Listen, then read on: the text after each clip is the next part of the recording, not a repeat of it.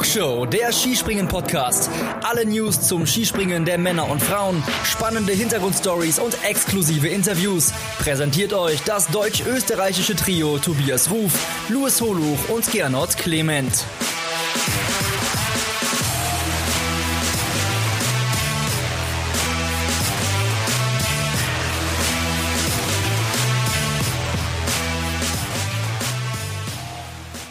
Die Flugshow, sie fliegt dem letzten großen Saison-Highlight dieses Weltcup-Winters entgegen. Wir nähern uns mit großen Schritten der nordischen Ski-WM in Oberstdorf und sind schon unglaublich heiß auf die Titelkämpfe, die uns jetzt bevorstehen. Ich bin wieder zurück, ihr hört es, mein Name ist Tobias Ruf. Ich bin Wintersportchef bei chiemgau24.de, hatte die letzten 2 Wochen mit Biathlon-WM und mit der alpinen Ski-WM wahnsinnig viel zu tun, aber wurde natürlich unfassbar gut vertreten von meinen 2 liebsten Skisprungfreunden. Ja, wer sind die beiden? Also seine Analysen, die sind so stabil wie die Leistungen von Halvor Egner Granerud. Pünktlich zum Saisonhöhepunkt macht er uns den Ryoyu Kobayashi und packt nochmal einen drauf. Ich habe ihn vermisst, wie Karl Geiger die Normalschanze vermisst hat. Hier ist meine ganz persönliche Normal-, Groß- und Flugschanze in einem. Hier ist Gernot Clement. Hallo Tobi, welcome back, schön, dass du wieder hier bist. Hallo Luis und hallo an alle da draußen, grüß euch. Genau, du hast es vorweggenommen, Gernot. Seine Analysen, die sind rekordverdächtig, wie die Leistungen von Sara Takanashi. Er verbindet die jugendliche Dynamik einer Silje Opseth mit der Erfahrung einer Daniela Iraschko-Stolz. Von ihm zu lesen fühlt sich für mich an wie die Bronzemedaille. Ihn im Podcast zu hören ist Silber, mit ihm einen Podcast machen zu dürfen, das ist aber meine ganz persönliche Goldmedaille, das ostwestfälische Edelmetall, Louis Holuch. Hi Louis. Hallo Tobi, es wird ja schon richtig romantisch hier und das eine Woche nach Valentinstag. Schön, dass du wieder da bist. Ja, ihr merkt, wie ich euch vermisst habe, ja. Also da steckt ganz viel Liebe drin und es hat mir das Herz gebrochen, aber euch dann zu hören, war toll. Habt ihr gut gemacht, Männer. Schöne Ausgaben, schöne Folgen. Absolute Empfehlung. Die Folge, die ihr mit Martin Koch aufgenommen habt, Zucker, hat mir richtig gut gefallen. Könnt ihr noch hören, da wird es auch um die WM gehen, genauso wie heute. Einen kurzen Punkt wollte ich noch ansprechen. Wie gesagt, ihr habt das toll gemacht, aber Gernot, du hast natürlich in der letzten Folge, als du der Moderator warst, hast natürlich ein riesen Ding liegen lassen. Ja, wenn du dir von Louis Holuch die Kleinschanzen und die noch kleineren Schanzen erklären lässt, müssen die 9,5 Meter aus Hinzenbach fallen. Ich hab's gewusst. Ja. Ich hab sowas von gewusst. Also ohne Witz, ich war fassungslos, stand ich vor meinem Telefon und hab gedacht, den kann er nicht liegen lassen, der Clement. Zu seiner Ehrenrettung muss man aber sagen, es ist ja nicht mal meine persönliche Bestweite, von daher alles gut. Okay, genau. Da machen wir mal irgendwann eine Sonderfolge und da interviewen wir dich dann. Louis. Oh, sehr gerne, ja. Über die Karriere. So, Burschen, rein in die WM. Wir freuen uns alle. Es geht nämlich schon bald los. Und was wir bei der Skiflug-WM gemacht haben, bei der Tournee auch, jetzt vorneweg, meine Frage an euch. Was bedeutet eine nordische Ski-WM für euch? Einmal, wie immer, sportlich, aber auch emotional. Gernot, du darfst anfangen. Ja, allein, dass die nordische Ski-WM nur alle 2 Jahre stattfindet, zeigt ja schon, was es für ein besonderer Wettbewerb ist. Ich würde sagen, wenn man sich jetzt bezieht auf Ereignisse, wo man Medaillen gewinnen kann, dann ist es vom Wert her ein bisschen unter den Olympischen Spielen, aber relativ knapp dahinter. Ich finde, es ist ein sehr traditionsreiches Ereignis, das sehr wichtig ist und ja, deswegen, ich würde sagen, es ist ein bisschen hinter den Olympischen Spielen anzusiedeln, aber trotzdem sehr, sehr wichtig. Okay, danke. Luis, wie schaut's bei dir aus? Ja, sehr ähnlich wie bei Gernot. Den einzigen Unterschied, den ich tatsächlich ausmachen würde, ist, dass die Anzahl der Wettbewerbe im Vergleich zu Olympia gerade jetzt bei dieser WM ja schon ein bisschen größer ist. Also dementsprechend auch mehr Chancen, Edelmetall zu gewinnen. Aber nichtsdestotrotz ist natürlich ein Weltmeistertitel immer irgendwo was Besonderes. Auch wenn ich so den Eindruck habe, im Skispringen spielt das nicht ganz so die große Rolle, wenn man jetzt nicht gerade von einem deutschen Weltmeister spricht. Also Markus Eisenbichler wird immer noch sehr oft Weltmeister genannt, aber abseits davon ja, wird das im Skispringen weniger benutzt, dieser Titel, als jetzt ein Turniersieger beispielsweise. Deswegen würde ich sagen, die Weltmeisterschaften sind mein liebstes, unterschätztes Großereignis. Cool. Schöne Kreation. Ja, also für mich steht die Tournee einfach an 1. Kann nichts kommen. Direkt danach kommt natürlich Olympia. Alle 4 Jahre Olympiasieger bist du für die Ewigkeit. Und dann, ja, kommt für mich aber schon auch die WM. Sie steht so ein bisschen auf dem Level mit der Skiflug-WM. Aber nichtsdestotrotz, ich freue mich da wahnsinnig drauf. Ich finde auch, dass das einen hohen Stellenwert hat. Und wenn man auch sieht, was sich so um Eisenbichler und Geiger, die so erfolgreich waren bei der letzten WM in Seefeld, rund darum so entwickelt hat, hat es einen hohen Stellenwert. Und es ist ein Höhepunkt, da muss man da sein, da muss man fit sein. Und deswegen sehr hoher Stellenwert. Und ja, also wie ich abgegangen bin vor 2 Jahren, als Eisei das Ding geholt hat, wenn ich jetzt sage, ja, emotional nimmt es mich nicht mit, meine Kollegen damals in der Redaktion, die würden dann anrufen und sagen, der Ruf erzählt Blödsinn, weil da ist der Flummi durch die Redaktion gehüpft. Das kann ich euch sagen. Ja, und ich möchte nur noch ganz kurz einen Satz dazu sagen. Also ich habe mich auf Medaillenereignisse bezogen. Also für mich ist es wie bei Tobi, da steht auch die Vierschanzentournee über allem, wenn man jetzt alle Ereignisse betrachtet. Okay. Louis, du hattest gerade eine schöne Wortkreation.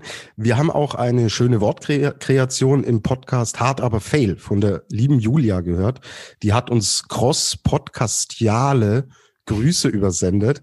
Julia, danke auch für die lieben Worte und die cross-podcastialen Grüße. Ich finde das Wort fantastisch. Lass dir das patentieren, wenn es das in der Wortschöpfung gibt. Die gehen natürlich zurück. Hart aber Fail, cooler Podcast. Hört's da auch mal rein. Vielleicht wird's der ein oder andere Athlet nach der WM ja brauchen. Ist ein Podcast, wo man in schön erfrischender Manier über das Scheitern spricht. So, jetzt kommen wir zu unserer Vorschau auf die WM und wir haben uns was einfallen lassen. Wir haben es ehrlich gesagt ein bisschen geklaut vom Podcast Après-Ski, Alpino Ski Podcast, da bin ich auch mit dabei. Aber das Format war cool. Louis fand es so gut, dass er gesagt hat, machen wir doch auch jetzt für unseren Podcast. Wir stellen jetzt jeder 2 Thesen zur WM auf und erklären, warum wir diese Thesen jeweils aufstellen. So, ich war so lange nicht dabei. Ich fange jetzt einfach an mit meiner ersten These. Und die lautet, Oberstdorf holt 2 Medaillen im Skispringen. Wer kommt denn aus Oberstdorf? Einmal Karl Geiger, den habe ich da auf der Liste. Und zwar war dieser Wettbewerb jetzt in Ruschnov extrem wichtig für ihn. Er ist da wieder aufs Podest gesprungen, die Normalschanze mit seinem wirklich guten Absprung, die liegt ihm einfach, das kann er.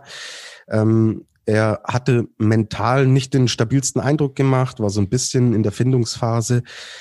Er ist jetzt zu Hause in Oberstdorf, kein Reisestress, er ist bei der Familie, kennt natürlich diese Anlage, diese Schanzen wie kein anderer, den wir dort sehen werden. Und er hat uns gezeigt bei der Skiflug-WM, auch bei der Vierschanzentournee, dass er schon zu Höhepunkten voll da ist. Und Normalschanze, das ist natürlich dann das Stichwort, die kann er per se extrem gut und diese Normalschanze, die wird ja von den Herren kaum gesprungen. Also die Großschanze, die kennen die Favoriten alle durch die Vierschanzentournee. Aber die Normalschanze, wer kennt die denn schon? Der Karle kennt sie gut und deswegen holt er dort eine Medaille für Oberstdorf. Und die gute Katharina Althaus kommt auch aus Oberstdorf. Entsprechend gut kennt sie natürlich auch die Anlagen und wir sehen zum allerersten Mal bei einer WM ein Springen der Damen von der Großschanze. Hier selbes Spielchen, nur statt Normalschanze die Großschanze. Katharina Althaus kennt natürlich die Anlage. Sie kennt die Schanze gut. Sie ist natürlich in ihrer bisherigen Form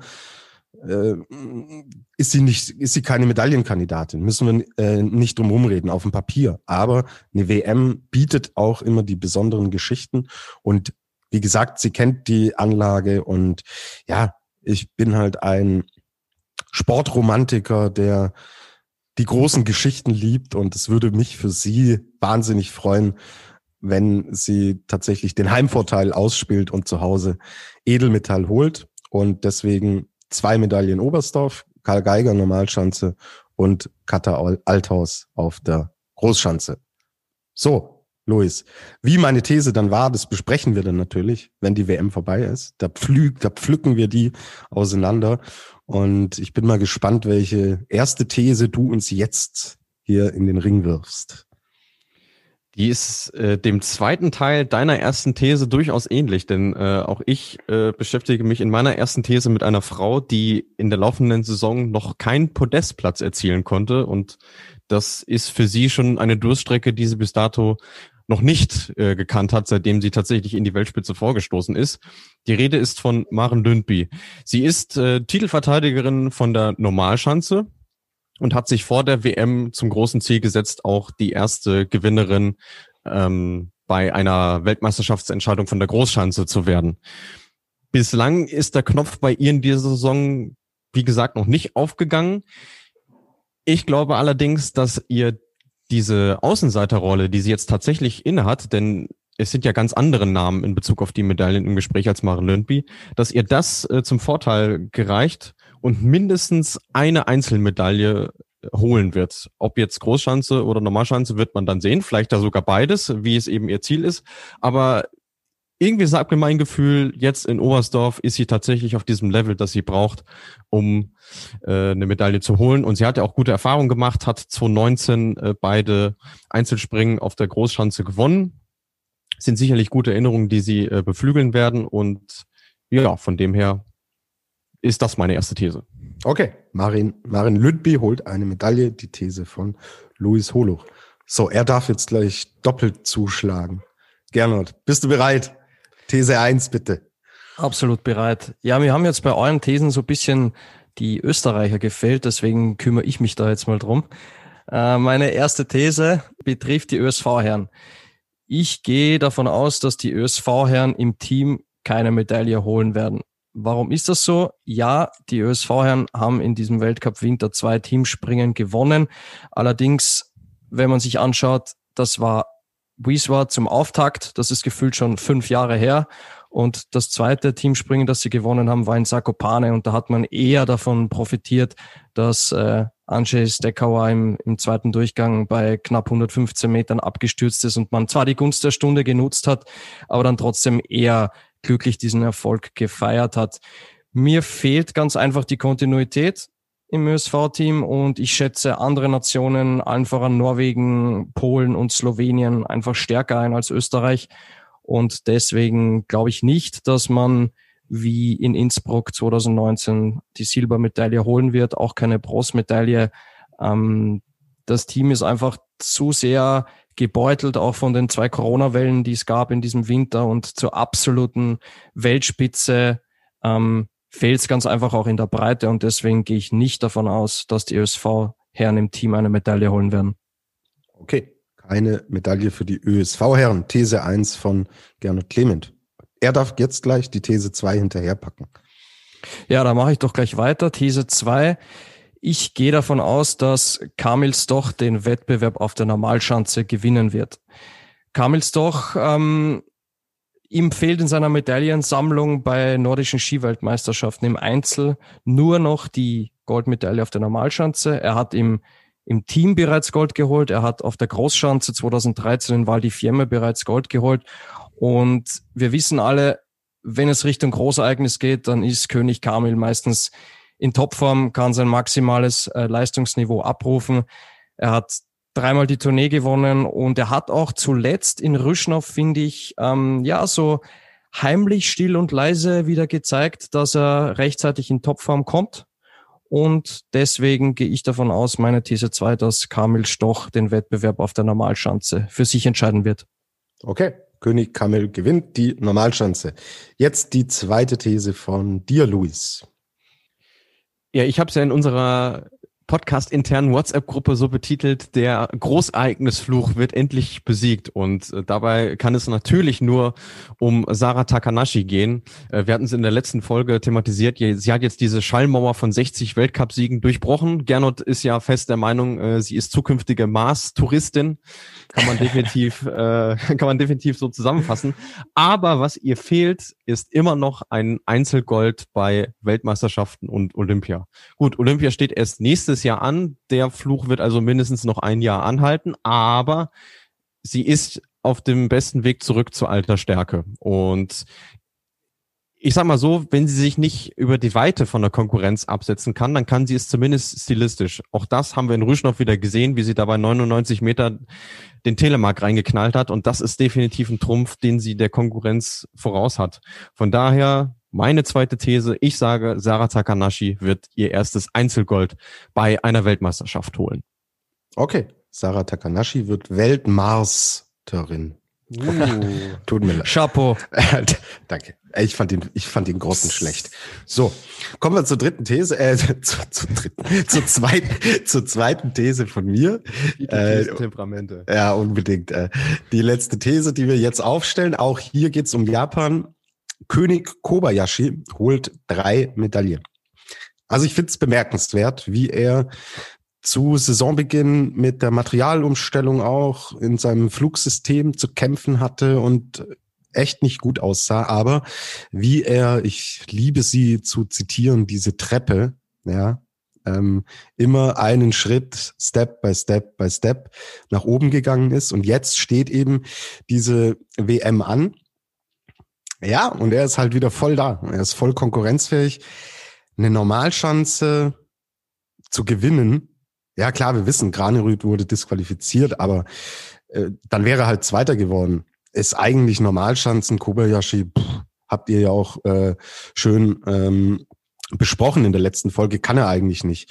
Und wenn er jetzt wirklich selbst auf Normalschanzen wieder da ganz vorne reinspringen kann, traue ich ihm extrem viel zu in Oberstdorf. Die Großschanze, wow, er kennt die, er liebt die, er hat da zweimal gewonnen in Folge.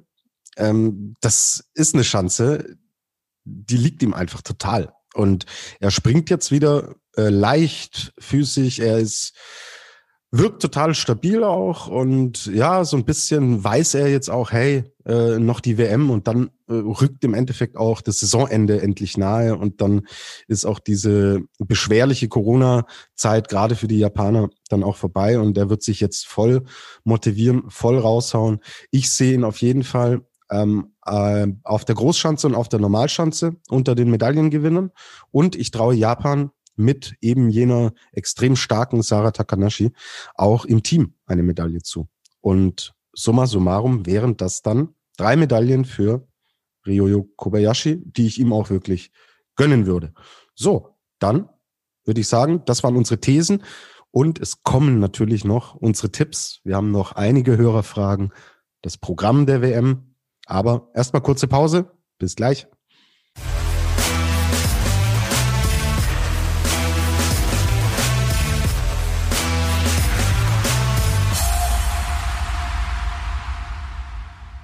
Wir sind zurück bei der Flugshow und ich bin schon ganz heiß und wuschig auf die Tipps, die Gernot und Louis gleich abgeben werden. Ihr wisst ja, haben wir uns in der Vergangenheit nicht so mit Ruhm bekleckert. Ich kann da auch über meine Person und den Skiflug-Weltmeister David Kubacki, den darf ich mir bis heute anhören. Ja, völlig zu Recht natürlich, aber neues Spiel, neues Glück. Ja, die Lea von Markus Eisenbichler Best hat auch gefragt, ja, könnt ihr mal untereinander wetten und der Verlierer muss dann irgendwas machen. Machen wir jetzt. Was der Verlierer dann machen muss, das werden wir, glaube ich, dann nochmal intern klären. Und es ist ja geplant, dass es dann im Sommer auch endlich ein persönliches Flugshow-Meeting gibt mit uns dreien, dass wir uns da treffen und dann wird uns der ein oder andere Schmarrn sicherlich einfallen. So. Wir tippen also die WM, wir tippen sie nicht komplett, sondern wir orientieren uns an Martin Koch, den ihr ja zu Gast hattet und von dem ihr 5 Tipps haben wolltet. Und ja, wir werden da auch intern so ein kleines Tippspiel mit Medaillenspiegel auf unseren Social-Media-Kanälen veröffentlichen, wer wie steht. Und da treten wir dann jetzt auch gegen Martin Koch an. Und der ein oder andere Überraschungsgast wird da vielleicht noch mit hinzukommen. Okay, legen wir los. Wir tippen jetzt zuallererst die Großschanze der Herren. Gernot, du warst gerade bei den Thesen. Als letzter dran, darfst jetzt anfangen. Ja, dann mache ich direkt weiter. Großschanze der Herren, es liegt natürlich auf der Hand, Martin Koch hat das auch gesagt, aber für mich führt kein Weg an Halvor Egner Granerud vorbei. Er wird seine Traumsaison krönen und sage und schreibe 26 Jahre nach Tommy Ingebrigtsen, der nächste norwegische Großschanzenweltmeister. Tommy Ingebrigtsen hat 1995 in Thunder Bay die letzte norwegische Goldmedaille bei einem Großschanzenwettbewerb bei der nordischen Ski-WM gewonnen. Ich dachte ja im ersten Moment, du tippst auf Martin Koch, weil du gesagt hast, Großschanze der Herren, Martin Koch. Dachte ich, Mensch, puh, der Martin Koch, der macht den TV-Sprung, ja, und ist so gut, dass die Österreicher sagen, hey, schmeißt ihn rein, ja, und dann holt Martin Koch Gold mit der Kamera auf dem Helm. Er ist in allerletzter Minute auf dem WM-Zug aufgesprungen, der Martin. Genau. Ich hätte es auch geil gefunden, die These von dir vor 5 Minuten, keine Medaille für Österreich, wenn du jetzt einen Österreicher gesagt hättest. Dann, da hätte ich dich durch Oberstdorf getragen, Gernot. Das wäre okay. mein letzter Flugshow-Auftritt, wäre das gewesen. Okay. Gut, bleiben wir beim Tippspiel. Louis, wer ist denn dein Goldkandidat Großschanze Herren? Es dürfte vielleicht den einen oder anderen oder die ein oder andere überraschen, aber ich sage nicht Halvor Egner Granerud, sondern ich lege mich mal auf Ryoyu Kobayashi fest. Zum einen, Tobi, du hast es gerade so schön ausgedrückt, die Schanze kennt er und liebt er, wahrscheinlich wie kein anderer, der im Feld mit dabei ist. Und zum anderen eine sehr interessante Statistik, Halvor Egner Granerud hat überall, wo er in diesem Winter teilgenommen hat, an jedem Wettkampfort mindestens einen Durchgang gewonnen. Also Training, Qualifikation, Prolog, Wettkampf mit einberechnet und Probe. Nur in Oberstdorf nicht. Und ich glaube, das ist ein Fingerzeig, dass es auch bei der Weltmeisterschaft nicht reichen wird. Dementsprechend wird Ryoyu Kobayashi der erste japanische Großschanzen-Weltmeister seit Masahiko Harada in Trondheim 1997. Ja, ich will nur ganz kurz was dazu sagen, Luis, zu deiner Statistik. Wir sind ja diesen Winter auch zweimal in Zakopane gesprungen und wir haben das ja auch in unserer Folge besprochen. Der Halvor Egner Granerud hatte ja mit dem 23. Platz sein schlechtestes Saisonergebnis beim ersten Mal Zakopane. Ja, und bei Zakopane 2.0 hat er dann gewonnen. Gut, war kein großes Ereignis. Ja, stimmt auch wieder. Machen wir weiter. Okay, machen wir weiter und ich darf auch noch tippen. Und ja, Louis, da ist meine Augenbraue schon hochgegangen, als du Ryoyu Kobayashi gesagt hast. Ich sag's nämlich auch, ausführen muss ich's, glaube ich, nicht mehr. Habe ich vorhin in meinen Thesen getan, hast du gerade getan. Und deswegen können wir jetzt dann zur Großschanze der Damen gehen. Lieber Gernot, bitteschön. Ja, Großschanzenwettbewerb der Damen ist ja eine absolute Premiere bei einer nordischen Skiweltmeisterschaft. Und ich muss ganz ehrlich sagen, ich hoffe, dass unsere Marita Kramer mit der Wut im Bauch sich die Goldmedaille erholt. Wir wissen alle, es war ein ziemlich trauriges Wochenende für sie. In Ruschnov ist ja auch vorzeitig abgereist nach diesem Corona-Wirrwarr.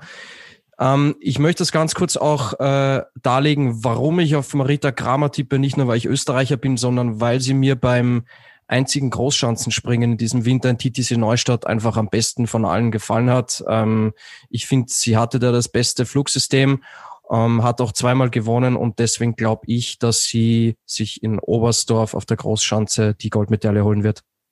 Okay, dann Louis, darfst du jetzt deinen Tipp abgeben? Ja, ich gehe mal ein bisschen ins Risiko. Bin ich ja nicht so für bekannt, aber ich mache es einfach mal. Mein Bauchgefühl sagt mir, dass Nika Krishna die erste Großschanzenweltmeisterin sein wird.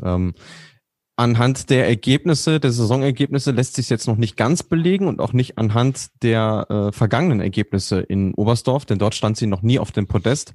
Aber sie war auch noch nie so gut in Form, wie sie es jetzt gerade ist. Und sie hat in der Saison gezeigt, dass sie auf allen Schanzentypen wunderbar zurechtkommt. Vor allem, dass sie auch kaum Nerven zeigt, was sicherlich bei so einem Großereignis nochmal eine Rolle spielen wird. Und ich finde, von der Art und Weise, wie sie einfach springt, ähnlich wie Ryoyu Kobayashi, muss man tatsächlich sagen. Also auch sehr aggressiv, was ihre Anfahrtshocke angeht und wie sie sich in den Flug wirft. Das passt einfach zu dieser Großschanze und von daher tippe ich mal auf die Slowenen. Okay, und jetzt haben wir zum ersten Mal die Konstellation, dass wir alle drei unterschiedliche Tipps abgeben. Silje Opseth, liebe Freunde.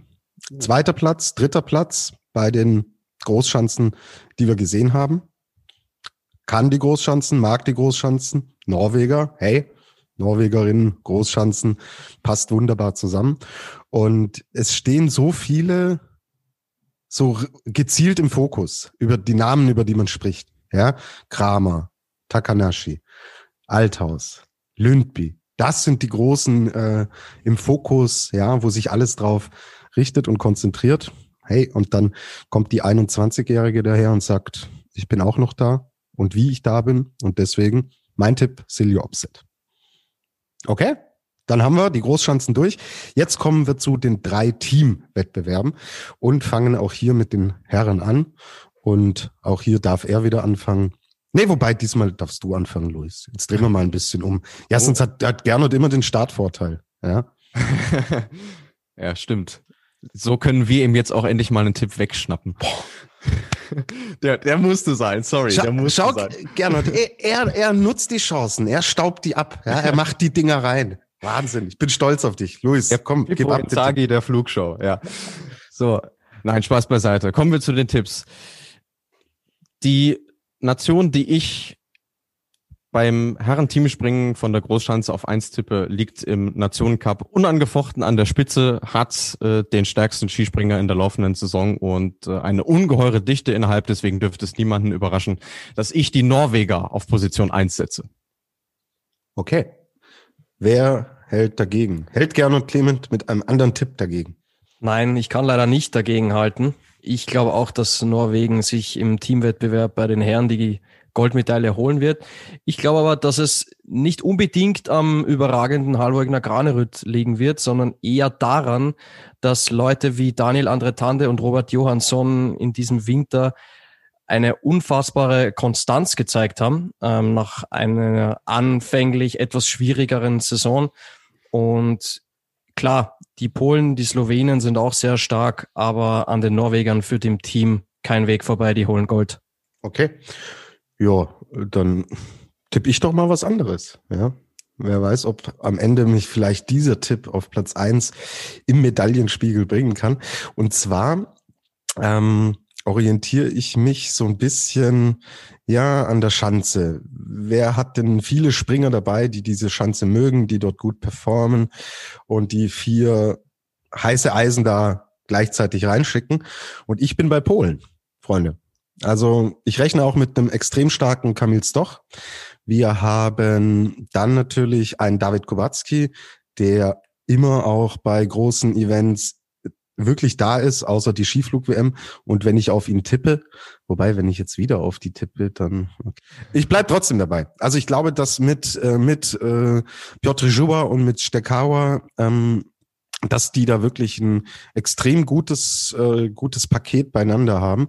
Und deswegen sehe ich sie auf Platz 1, weil die Norweger, sie werden es ihnen nicht leicht machen. Also das wird eine ganz, ganz spannende, extrem enge Geschichte. Aber ich habe so das Gefühl, wir haben bei Norwegen natürlich einen super starken Halvor Egner Granerud. Mir ist die Stabilität dahinter. Das ist mir nicht geheuer bei den Norwegern. Es lief mir ein bisschen zu flüssig, deswegen glaube ich, dass die Polen in Summe knapp sich da durchsetzen werden und dort gewinnen werden. So, dann kommen wir zum Team der Damen, die springen von der Normalschanze. Und Louis, wer wird deiner Meinung nach dieses Ding gewinnen? Da bin ich der festen Überzeugung, dass es die Österreicherinnen machen werden. Vor dem Ruschnov-Wochenende wäre ich mir nicht so sicher gewesen, aber wir haben es ja in der letzten Folge auch ausführlich besprochen, dieses märchenhafte Comeback der Eva Pinkelnick hat in mir jetzt die Überzeugung geweckt, dass es die Österreicherinnen machen werden in ihrer Viererbesetzung. Also sie haben 4 Springerinnen, die immer für Top-10-Plätze gut sind, und wenn du 4 Österreicherinnen in den Top-10 in einem Einzelspringen schon mal hast, ja, dann ist auch ein Teamerfolg nicht weit weg. Okay, ich mache weiter, ich schließe mich an. Louis Holuch hat alles gesagt. Österreich gewinnt Gold bei den Damen im Team. Gernot. Ich schließe mich euch beiden an. Österreich holt die Goldmedaille bei den Damen im Team. Und ich fand den Punkt ganz interessant, den der Louis gesagt hat, weil vor dem Comeback-Wochenende von Eva Pinkelnick hätte ich das auch nicht gedacht.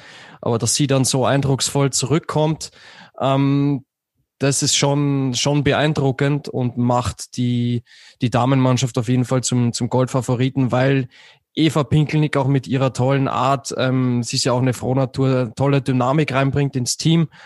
Und ich glaube, dass die Leistungen der österreichischen Damen mannschaftlich insgesamt, wenn man jetzt 4 Springerinnen betrachtet, am geschlossensten waren von allen Nationen.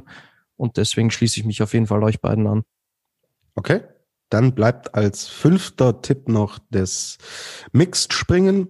Jetzt fange ich an und ich sehe hier Norwegen an 1. Also da sind sie mir extrem kompakt, dass sie 2 sehr starke Damen, also ich habe da natürlich Opseth und Lundby jetzt erstmal so ein bisschen im Blick. Kann sich natürlich noch, wisst ihr auswendig, wann wir das Mixspringen haben? Ich habe es gerade nicht im Kopf. Das ist der letzte Wettbewerb von der Normalschanze am 28. Februar. Okay, danke. Ja. Wie die Aufstellung sein wird, da kann sich natürlich noch was verändern. Aber wenn Opseth, Lundby das bestätigen, was sie drauf haben, hast du 2 extrem starke Damen, dann hast du einen unfassbaren Halvor Egner Granerud. Wir haben in Ruschnov gesehen, dass Slowenien und Norwegen punktgleich waren vor dem letzten Sprung.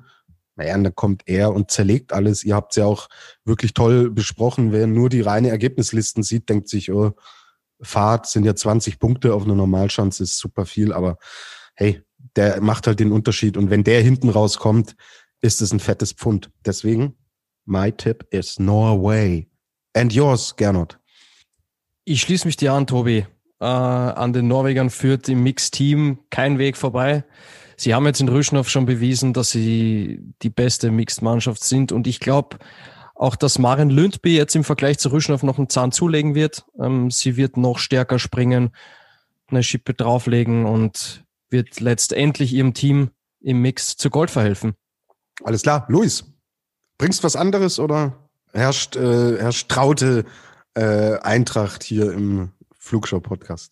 Ja, absolut. Nee, ich kann mich euch nur anschließen. Also ich sehe keine andere Mannschaft, die bei beiden Geschlechtern auf so starkem und ausgeglichenem Niveau ist wie die Norweger. Deswegen sage ich Heia Norge. Und die Goldmedaille geht dann nach Skandinavien. Hauptlandslaget. Oh yeah. Also hätte ich im Team der Herren auch auf Norwegen getippt, ja, sorry, dann ist das langweiligste Tippspiel aller Zeiten. So, Lea, da brauchen wir auch nicht gegeneinander antreten, weil wir dann alle gewinnen oder brachial verlieren. Aber gut, wir haben ja noch die Großschanzentipps, da haben wir ein bisschen variiert. Das waren jetzt, wie gesagt, dann unsere Tipps. So, und jetzt, ich habe die Lea schon angesprochen, gehen wir zu den Hörerfragen. Da haben uns natürlich, wie immer, habt ihr uns fleißig geschrieben. Das könnt ihr tun bei Facebook, bei Twitter und sehr, sehr viele kommen über Instagram. Wir freuen uns da wirklich immer. Ihr schickt uns coole Fragen und eine sehr lebendige Community. Team Germany Support schickt die erste Frage. Wisst ihr, wer die Vorspringer für die WM sein werden? Ich weiß es nicht. Ihr, Jungs? Also Ich kenne da einige, die da unterwegs sind, aber ich weiß von niemandem, der in Oberstdorf vor Ort ist. Allerdings, wenn euch das Thema sowieso grundsätzlich näher interessiert, dann schaut's mal auf der Facebook-Seite Die Heimlichen Helden vorbei. Das ist eine Facebook-Seite, die eigens den Vorspringern gewidmet ist. Vielleicht wissen die was. Mhm. Und ist, denke ich, vielleicht auch mal ein Thema für uns, für die Sommerpause, dass wir uns vielleicht mal den einen oder anderen Vorspringerin hier in die Sendung holen und damals so ein bisschen die Perspektive in der 2., 3. Reihe im Skispringen mal genauer beleuchten. Also sorry, konnten wir jetzt nicht beantworten. Dann machen wir aber weiter. Ich glaube, jetzt können wir tatsächlich mehr sagen. So, hier, der Username ist länger als die Frage gefühlt. BTS_Ecart_Hairo_Dancing Queen hat gefragt, sind die Damen Medaillenkandidaten? Ich glaube, sie meint wahrscheinlich die deutschen Damen. Louis, meine erste Tendenz, ja, wenn wirklich das mit Althaus aufgeht, aber so auf dem Papier eigentlich eher nicht, oder? Die Leistungen haben es nicht hergegeben in den letzten Wochen. Genau, das kann man so kurz und knapp zusammenfassen. Also auch im deutschen Team steht ja, was die Podestplätze in der laufenden Saison angeht, bislang die Null. Das allein spricht schon mal viel dafür. Und ich kann es euch ja auch sagen, ich habe jetzt, bevor wir die Aufnahme gestartet haben, an einer virtuellen Pressekonferenz teilgenommen mit Andreas Bauer und Teammanager Horst Hüttel. Und die waren sich auch sehr wohl darüber im Klaren, dass wirklich alles zusammenpassen muss, damit es im Einzel zu einer Medaille reicht und im Team auch. Was natürlich frappierend ist, wenn man an Seefeld zurückdenkt. Ja, da gab es Silber im Einzel mit Katharina Althaus, die nur einen halben Punkt das Gold verpasst hat. Dann wurde die Teampremiere gewonnen. Und im Mix gab es auch noch Gold. Und jetzt muss man tatsächlich konstatieren, also wenn in den drei Wettbewerben überhaupt eine Medaille rumspringt, wäre es leider schon ein Erfolg. Ja, bin ich voll und ganz bei dir. Dann geht's auch jetzt schon um die Frage, also Caro, Skisprung-Fan 2005, fragt, wer denkt ihr, wird im Mixed-Team starten? Ich glaube, auch hier ist die deutsche Mannschaft gemeint. Wir gehen jetzt mal davon aus. Glaube, also Tendenzen wird es wahrscheinlich schon geben, aber ich könnte mir auch vorstellen, man wartet natürlich ab, wie die Wettbewerbe auch laufen, oder Louis? Also, dass so ein Karl Geiger, Markus Eisenbichler wahrscheinlich da schon dabei sein werden, gehe ich mal von aus. Bei den Damen finde ich es extrem schwer zu prognostizieren. Wie siehst du es denn? Hast du eine Tendenz oder glaubst du auch, dass man erst echt mal abwarten muss, wie die Wettbewerbe überhaupt laufen? Ja, das wird man mit Sicherheit machen, allein weil die Deadline ja quasi der Abend vor dem Springen sein wird. Bis dahin muss die Mannschaft dann nominiert werden und taucht dann dementsprechend auch in der Startliste auf. Bei den Herren bin ich ziemlich bei dir, es sei denn, Eisenbichler hat jetzt tatsächlich so einen Durchhänger und am Ende rutscht dann Pius Paschke vielleicht noch in die Mannschaft. Das wäre das einzige Szenario, was ich mir vorstellen kann. Karl Geiger ist 100%ig gesetzt, führt keinen Weg dran vorbei. Bei den Damen, ja, ich denke mal schon, dass Katharina Althaus auch da die feste Größe sein wird. Und beim Rest würde ich tatsächlich sagen, entscheidet das Knie von Carina Vogt darüber. Also wenn das Knie hält, sie ihre Leistung bringt, wir haben es ja in der Saison auch gesehen, dann ist sie immer für einen Top-15-Platz gut. Und diese Stabilität hat außer ihr in der deutschen Mannschaft derzeit nur Anne Rupprecht. Allerdings haben wir jetzt in Ruschnov bei ihr auch gesehen, sie konnte in ihrer Gruppe leider nicht mit den Kontrahentinnen mithalten. Und dementsprechend wäre sie dann sozusagen die, nennen wir es mal, 2B-Lösung. Und bei den anderen sehe ich es ehrlich gesagt nicht, dass sie da eine Chance haben, in dieses Mixteam reinzurutschen. Mhm. Okay, dann warten wir ab, wie sich's entwickelt und die Aufstellung letztlich aussieht. Date 1896, der fragt immer coole Sachen, wie ich finde, so auch heute. Und Moment, mein Fernseher macht sich selbstständig, so müssen wir ausmachen, sorry. Er fragt, Gernot, glaubt ihr, dass es einen Überraschungsweltmeister à la Benkovic oder Welter geben kann? Kann ich mir nicht vorstellen, auch aus dem Grund, dass es eigentlich in diesem Winter kaum einen Überraschungssieger gegeben hat. Deswegen kurz und knapp, nein, glaube ich nicht, dass es das geben wird, weil es die meisten Springen über Favoritensieger gegeben hat in diesem Winter. Mhm. Bin ich in der Tendenz bei dir. Klar, Sport, es kann viel passieren. Bedingungen können sich verrückte Sachen abspielen. Denkt an Seefeld, wo David Kubacki von 27 auf 1 nach vorne springt. Ja. Alles ist möglich, aber ja, wir haben es die ganze Saison ja nicht gesehen. Also wir hatten ja, habt ihr ein Springen im Kopf, wo es einen Überraschungssieger gab? Ich nicht. Nein. Ja, und genau dieses Szenario, was du gerade gemalt hast mit chaotischen Bedingungen, wäre das Einzige, was wirklich dazu führen könnte, dass es einen Überraschungssieger gibt. Und bevor man den Herren Benkovic und Welter da jetzt Unrecht tut, die waren in den Wettkämpfen, wo sie Gold geholt haben, einfach die Besten. So, und das hatte nichts damit zu tun, dass Wind und Wetter irgendwie verrückt gespielt haben. Mhm. Also wir glauben es nicht, aber wir lassen uns gern eines Besseren belehren und ja, wenn dann Severin Freund Weltmeister ist. Dann, ja. Oder Evgeny Klimov. Oh ja, ja, ja, das ist gut. Ja. Gernot Sleeping Chesmir Kozischek ist ja, glaube ich, leider nicht dabei. Hat okay, nicht gereicht. Bevor wir jetzt hier die ganz falsche Ausfahrt nehmen, ja, das sind wir drei nämlich immer für gut. Wenn wir mal ins Blödsinn labern kommen, dann gibt's oft kein Ende mehr. Nehmen wir die nächste Hörerfrage rein. Hörerin Rian Minini hat uns gefragt, könnte es für Sara Takanashi mental besser sein, dass es dieses Mal 2 Einzelspringen gibt, also von der Normal- und von der Großschanze? Luis? Prinzipiell würde ich schon sagen, ja, das macht was mit dir, wenn du weißt, okay, es kommt jetzt nicht auf diesen einen Tag drauf an. Das ist natürlich auch was dich als Sportler, Sportlerin ungeheuer unter Druck setzt und sicherlich auch so ein Knackpunkt, weshalb es für sie bislang noch nicht gereicht hat. Allerdings muss man auch dazu sagen, jetzt in Seefeld 2019 und in Lahti 2017 ist sie nicht unbedingt als Top-Favoritin in die Titelkämpfe gegangen. Jetzt steht sie auf einer Stufe mit Nika Krishna und Marita Kramer, wie wir jetzt schon herausgearbeitet haben. Sie wirkt aber mental und was das Springerische angeht, deutlich stabiler als bei den vergangenen beiden WMs und dementsprechend wird der Faktor im Vergleich dazu vielleicht ein bisschen geringer sein, aber er spielt natürlich eine Rolle, das auf jeden Fall. Mhm.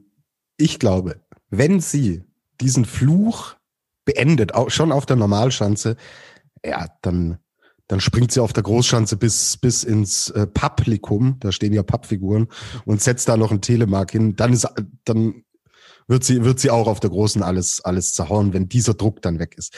Also kann natürlich mental ein Faktor sein, kann sich aber auch umdrehen, wenn es wieder nicht klappt auf der Normalschanze, kann die Mühle ganz schnell in die andere Richtung malen und dann heißt es so, oh, die Takanashi, wieder ein Großereignis, sie bringt's wieder nicht runter und sie zerbricht an diesem Druck und das kann dann für die Großschanze gefährlich werden.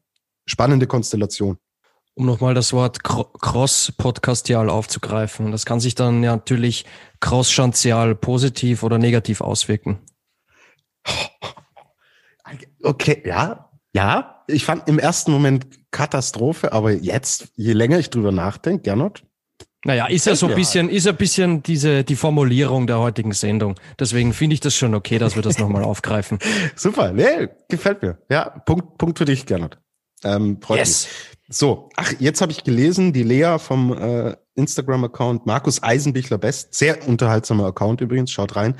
Sie hat schon einen Vorschlag gemacht, dass der Verlierer des Tippspiels Haare ab oder Sonstiges. Also Lea, jetzt pass auf. Auf gar keinen Fall. Ey, wirklich. Und Lea, ich warte jetzt seit Monaten auf einen Friseurtermin. Ich laufe nur noch mit Kappe, wenn ich das Haus verlasse, weil es wirklich unmöglich ausschaut, was da auf dem Kopf sich entwickelt hat in den letzten Wochen. Ich habe am Montag einen direkten Friseurtermin ergattert. Und jetzt stell dir vor, ich gehe dahin, lass mich frisieren, sehe endlich wieder gut aus und dann verliere ich dieses Tippspiel, was bei mir tatsächlich immer drin ist und dann mache ich mir gleich wieder die Haare ab. Das kannst du uns nicht antun. Lea, wir lassen uns was einfallen und werden dich entsprechend informieren. So, eine Frage haben wir noch. Gernot, die darfst du beantworten, weil du diesen Mann tatsächlich, ich bin immer noch fasziniert in unserer Saisonvorschau hast du explizit gesagt, ja, ich will unbedingt über den sprechen. Weil ich glaube, dass der was reißen wird. Und er hat richtig was zerrissen. Halvor Egner Granerud. Mhm. Und zwar die Christina Puschnik hat gefragt, könnte Granerud 4-mal die goldene Medaille holen?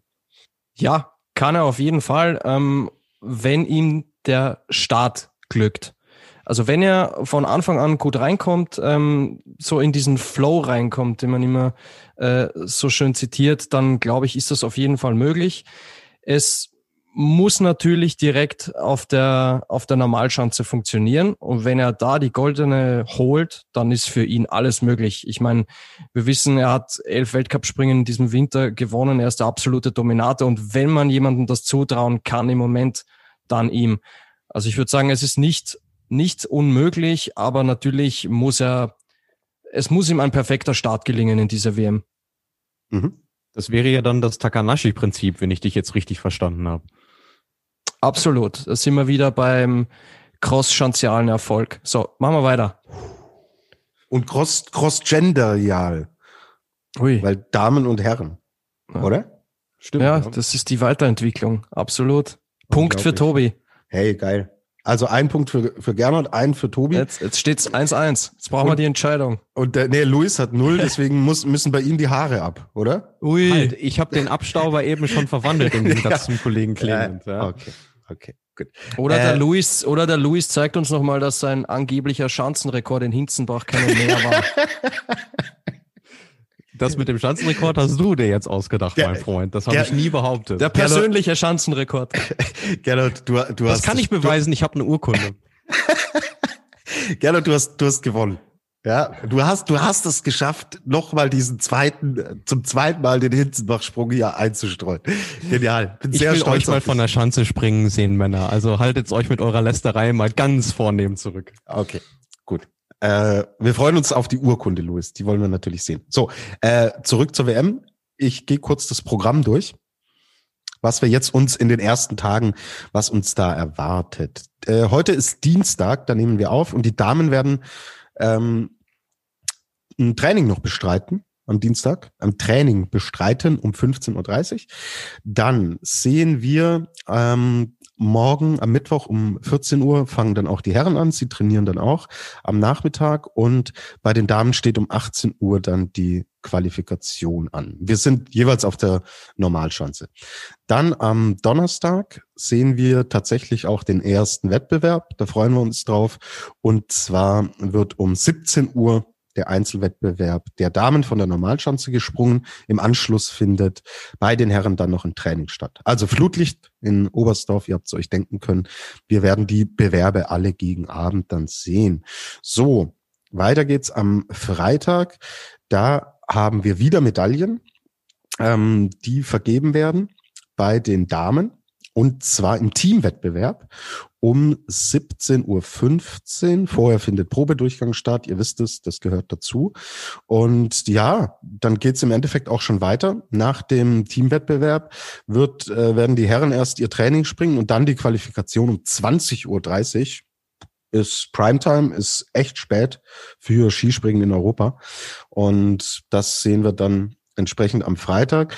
Und dann wisst ihr es natürlich auch schon, was am Samstag kommen wird. Und zwar haben wir um 16.30 Uhr dann den Einzelwettbewerb Normalschanze der Herren. Samstag 16.30 Uhr, schon mal vormerken. Und dann wird's am Sonntag um 17 Uhr den Mixed-Wettbewerb geben mit den Damen und Herren, dann auch von der Normalschanze.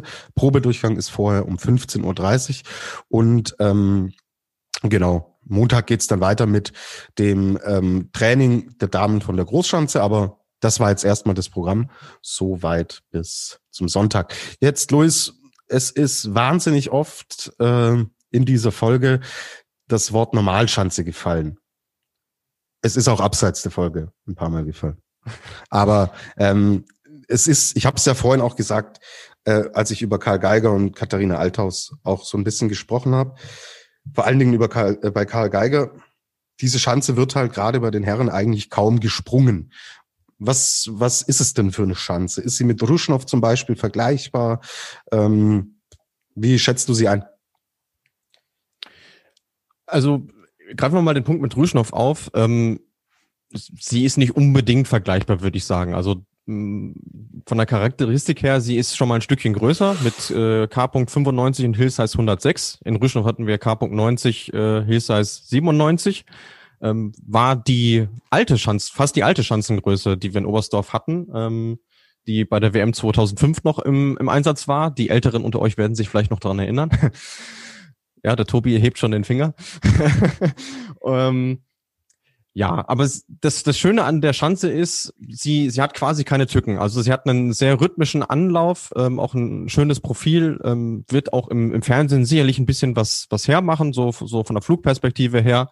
Und dementsprechend etwas, auf das sich alle Athletinnen und Athleten gut einstellen können. Also die Schanze haben wir vom Profil her an vielen Orten. Also in Oslo beispielsweise, die Normalschanze ist sehr ähnlich.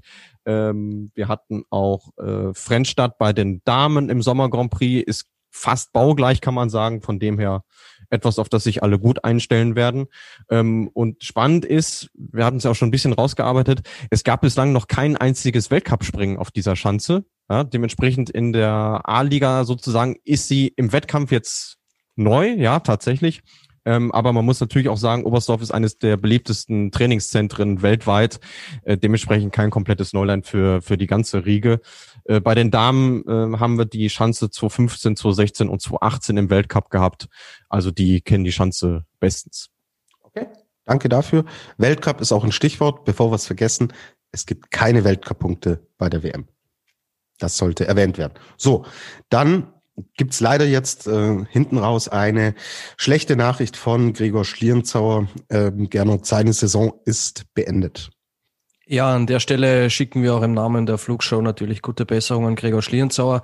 Er hat sich vergangenes Wochenende beim Continental Cup in, ich hoffe, ich spreche es richtig aus, Jungs, Brotterode, Das ist korrekt.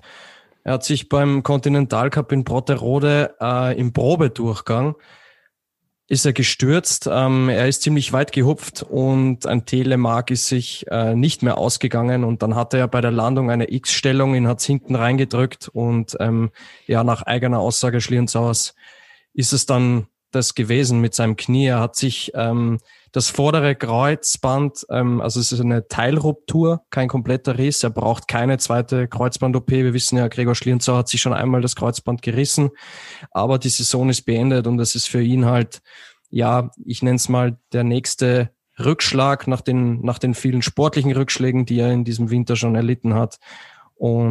Aber er denkt nach wie vor an kein Karriereende, will sich zurückkämpfen. Er hat gesagt, er will jetzt die Ärmel hochkrempeln und schauen, dass sein Knie wieder die volle Belastung verträgt und alles andere wird sich dann ergeben. Genau, also an der Stelle gute Besserung. Natürlich keine positive Nachricht von Gregor Schlierenzauer, der jetzt auch die zweiten nordischen Skiweltmeisterschaften hintereinander verpassen wird. Okay, also auch von mir und auch von dir, Louis, denke ich, gute Besserung an Gregor Schlierenzauer. So, dann sind wir jetzt mit unserer Vorschau zur nordischen Ski-WM auch am Ende. Wir werden uns im Laufe der WM natürlich melden. Wie, wann und in welchem Umfang können wir euch schlicht und ergreifend noch nicht sagen. Es sind alle drei gerade jobtechnisch sehr eingespannt während so einer WM natürlich. Und da müssen wir schauen, dass wir da freie Slots finden. Aber es wird jetzt nicht so sein, dass ihr erst nach der WM wieder von uns hört.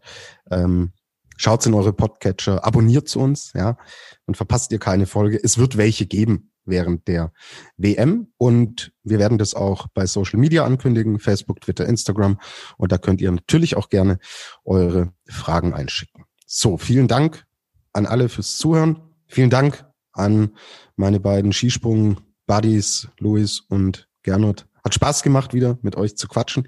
Ich schnapp jetzt die Gerti, unseren Podcast Flugshow-Hund. Wir gehen jetzt in die Berge und dort heißt das Motto, geht's, solang's geht, oder geht's, soweit's geht. Aber ich war jetzt ja lange weg. Wie war nochmal das Motto der Flugshow? Boah, Gernot, kannst du mir helfen? Ich kann dir helfen, lieber Tobi. Ich kann das natürlich verstehen. Du warst jetzt einige Zeit nicht mit dabei. Ja, liebe Flugshow-Hörerinnen und Hörer, wir hoffen natürlich, euch hat diese Vorschau Spaß gemacht. Wir wünschen euch einen tollen Start in die nordische Ski-WM in Oberstdorf. Wir hören uns bald. Fliegt, soweit's geht. Und tschüss.